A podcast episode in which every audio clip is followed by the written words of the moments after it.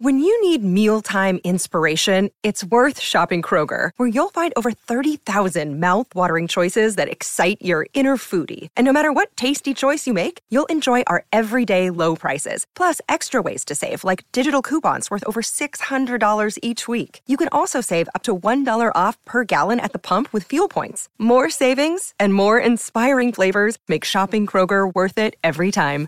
Kroger, fresh for everyone. Fuel restrictions apply.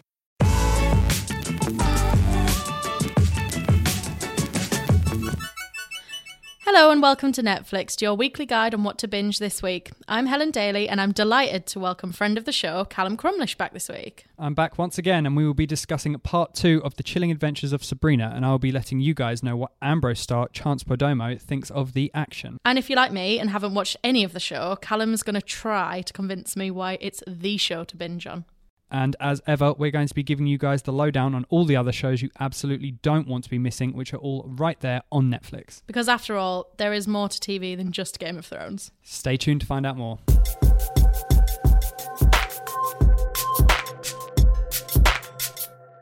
Right, I'm going to start by saying one thing and one thing only.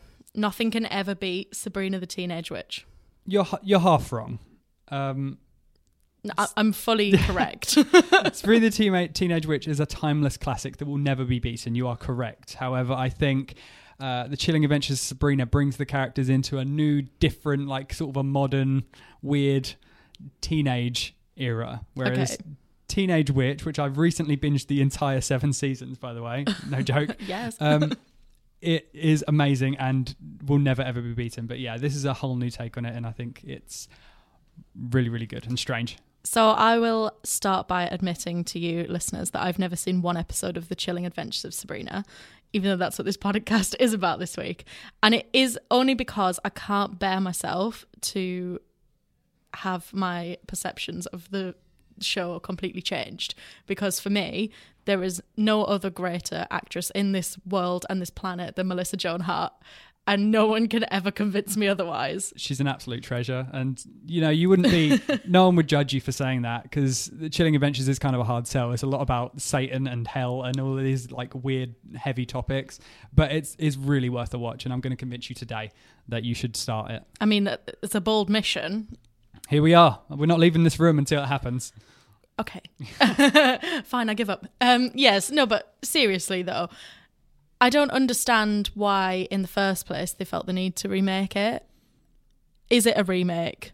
no it's a reimagining and it's based on the comics which came out in the early 2000s called the chilling adventures of sabrina where it's a lot more about the witches and it's got this american horror story vibe where it's all empowering women in magic and weird stuff like that um, yeah it's a whole different thing Okay, but so that came after the Teenage Witch, right? correct If my timelines are correct. Mm-hmm.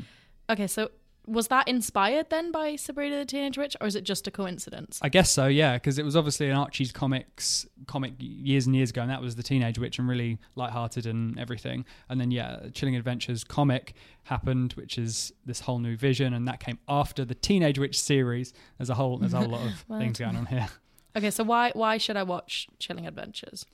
um, it's just like nothing else on TV right now, which is a really stupid sta- statement, but the magic isn't really in your face and um, sort of Harry Potter esque. It's quite dark uh, visually and aesthetically. All the sets are really well designed. The characters are really brooding and quite Shakespearean in the way they talk.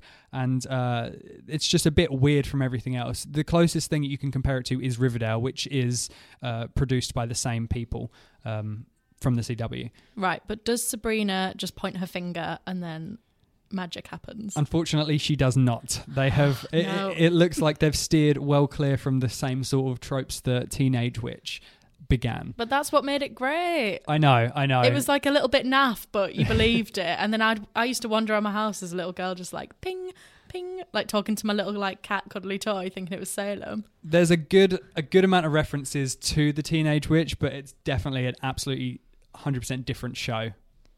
Salem's in it, right?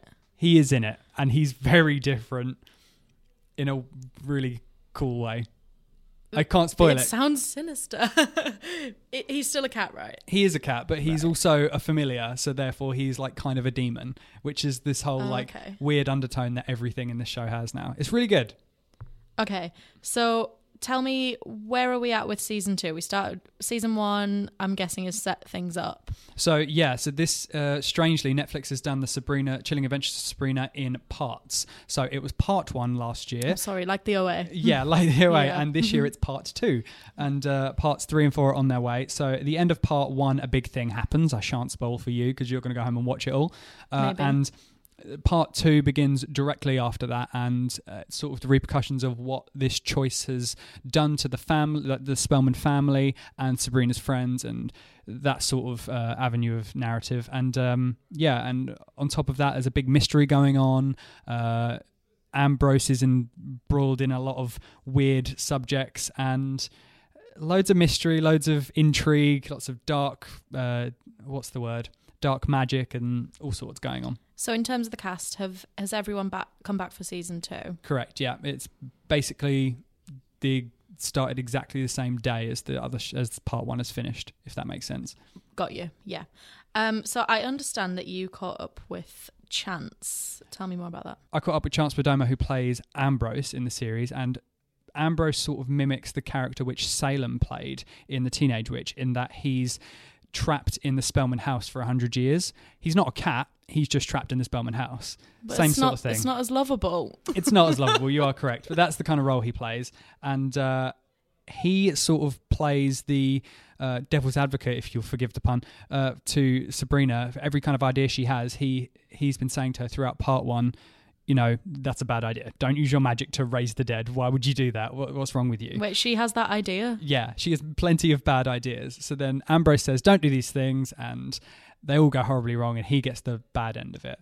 So I spoke to him about part two, and he says, kind of things get worse for Ambrose. Like, he goes through the wringer, he said. Um, she makes more bad decisions, and he sees the worst of it, but he sort of finds a solace in the bad guy of the show, which is uh, Father Blackwood, who is the headmaster of the Academy of Unseen Arts.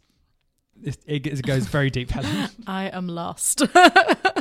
Um, so Father Bra- Blackwood, he is a uh, sort of he's a he's a high up person in the Church of Night, the the the the witch church that sort of goes on, and uh, he's taken Ambrose under his wing, and that seems like a really good thing. But then as the series progresses in part two, you kind of see maybe he hasn't got Ambrose's best intentions at heart.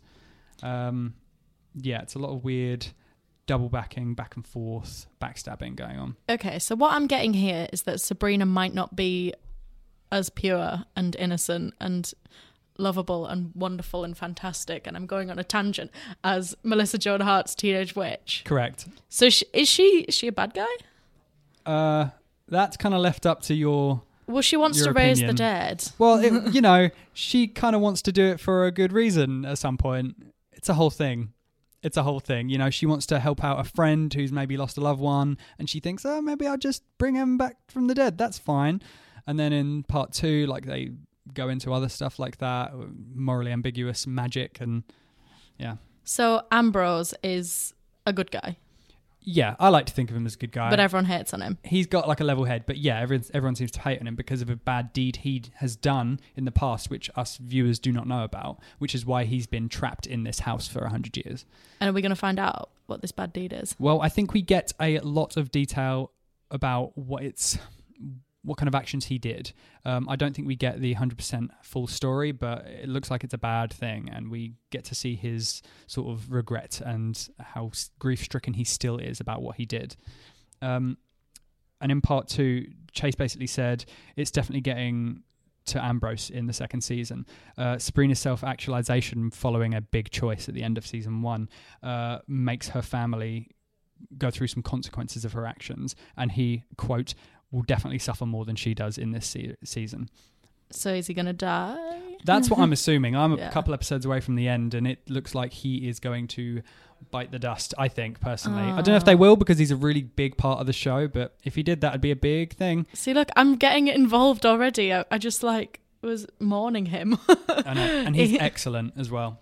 yeah, so he sounds like a really kind of good character. And who else? Have we got the aunts in it as well? Yeah. So Hilda and Zelda Spellman are in it. Um, Miranda Otto is Zelda, and she's really really harrowing, and she loves magic and she loves being evil and a witch and everything. And uh, Lucy Davis is Hilda. Oh, I love her. She's just lovely. She's the nicest aunt. She's always making, Yeah. you know, magic cookies and stuff. Yeah. It's really good. Really good. Like I said, it's different, but it's still good. It's still there. So would you argue that it's Teenage Witch, but like times ten to the power of darkness? Yeah, absolutely. And It- you could tell I did rubbish in maths. That's absolutely what it is. It's still the Teenage Witch, but a lot darker and for the American Horror Story generation kind of thing. That's what I see from it. yeah. Okay. So American Horror Story, I can get involved with that. Um, is it a bit like Coven? Coven, Yeah. however you say it.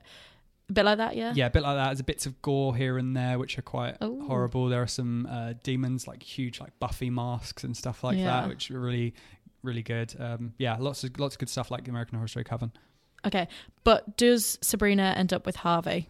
That is a continuing thing, my friend. I'm not gonna. I'm sorry, I'm not gonna delve into it, but it, that is the main plot point for me. I'm just waiting for their relationship to blossom in the way that I want. In the way that we've seen previously, Yeah. of course. it's never going to be like you said, Melissa Joan Hart and Harvey in the Teenage Witch, but it's it's good. I like it. Okay, so um, what's your kind of predictions for season two? Uh, sorry, season three. Obviously, um, viewers will have seen maybe Ambrose die. hmm Uh, Do we think that the, the story is going to wrap up in season two? No, so we know there's a part three and a part four coming, uh, and I feel like Sabrina's maybe vying for a lot more power in the Church of Night. Um, The Church of Night. I know she's she's really hating on uh, Father Blackwood at the moment, and I feel like maybe she'll go for his position in the Church of Night, maybe out him and try and get her own sort of following, as it were, uh, which would be really cool and uh, also really harrowing because the Church of Night does some really horrible things as you learn throughout season two. I mean, they sound pretty bad. Yeah, And if I know anything from Game of Thrones, it's not to trust the night. exactly. it is full of terrors.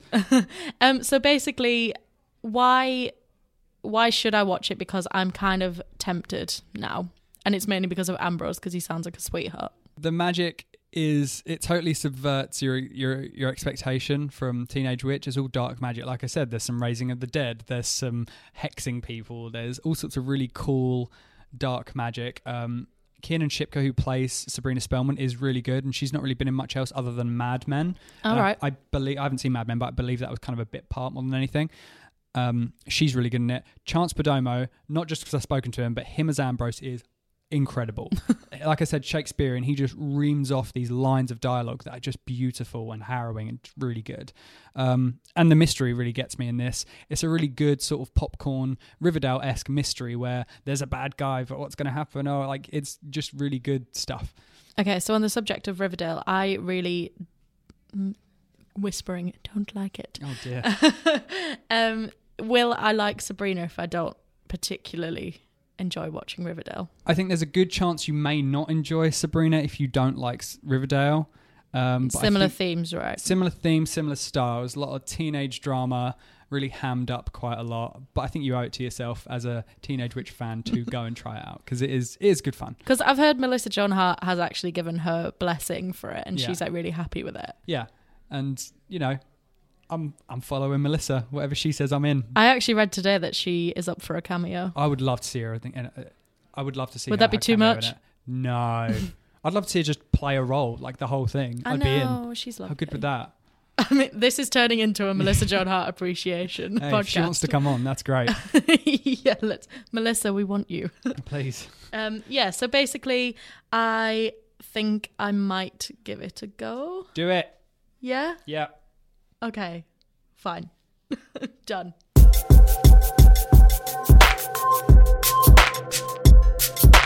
So, here on Netflix, as I'm sure you're well familiar with now, we like to give you guys some hints on what you're going to want to watch next. That's right. It's recommendation time, and there is truly nothing better to start with than Riverdale, as we have mentioned. It's made by the same team who creates The Chilling Adventures of Sabrina, the CW Roberto Aguirre Sacasa, and uh, the Well hit done. Netflix show has taken the world by storm, as we as we already know. Um, if you don't know about Jughead Jones, Archie Andrews, or Betty Cooper, then really, where have you been, Helen? Sorry. So, very basically, Archie Andrews is the main character based on the Archie comics, and uh, he lives in this perfect town, Riverdale, but it's not as it seems. As we've alluded to, there are some dark mysteries and, you know, bad goings on, and it ramps up very quickly and it gets very dark. So yeah, a lot of people really want to see it cross over with Sabrina since it is in the same universe, right? And I couldn't help but ask Chance if that's going to happen, and uh, he couldn't confirm anything, obviously, but he said, and I quote. I would definitely enjoy seeing Jughead Jones and Ambrose talk existential philosophy over milkshakes at Pops and then going to solve a murder mystery. That would be pretty sweet. Which is encompassing what Riverdale is. There's Literally, murder that means mystery. nothing.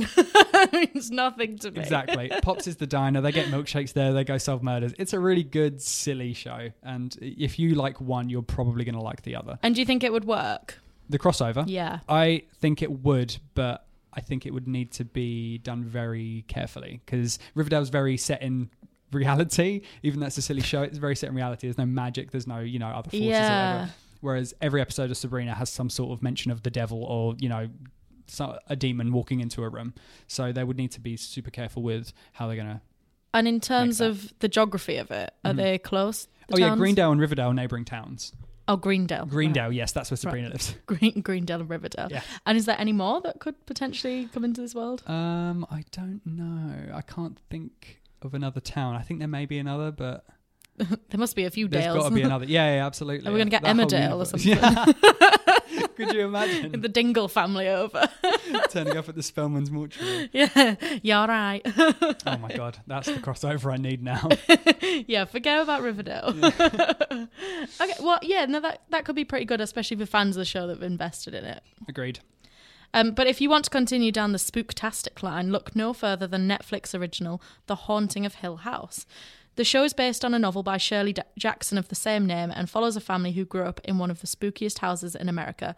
In the present day, the house is abandoned, but there's ghosts out there who continue to haunt them. The family try to end the horror there for good, but when they return to the, that home, they discover that the nightmare has only just started. Would you It- watch it? I have watched it, and it is incredible. It makes you guess, and it's really emotional as well. It's got a lot of family overtones in it that uh, you don't expect at the beginning.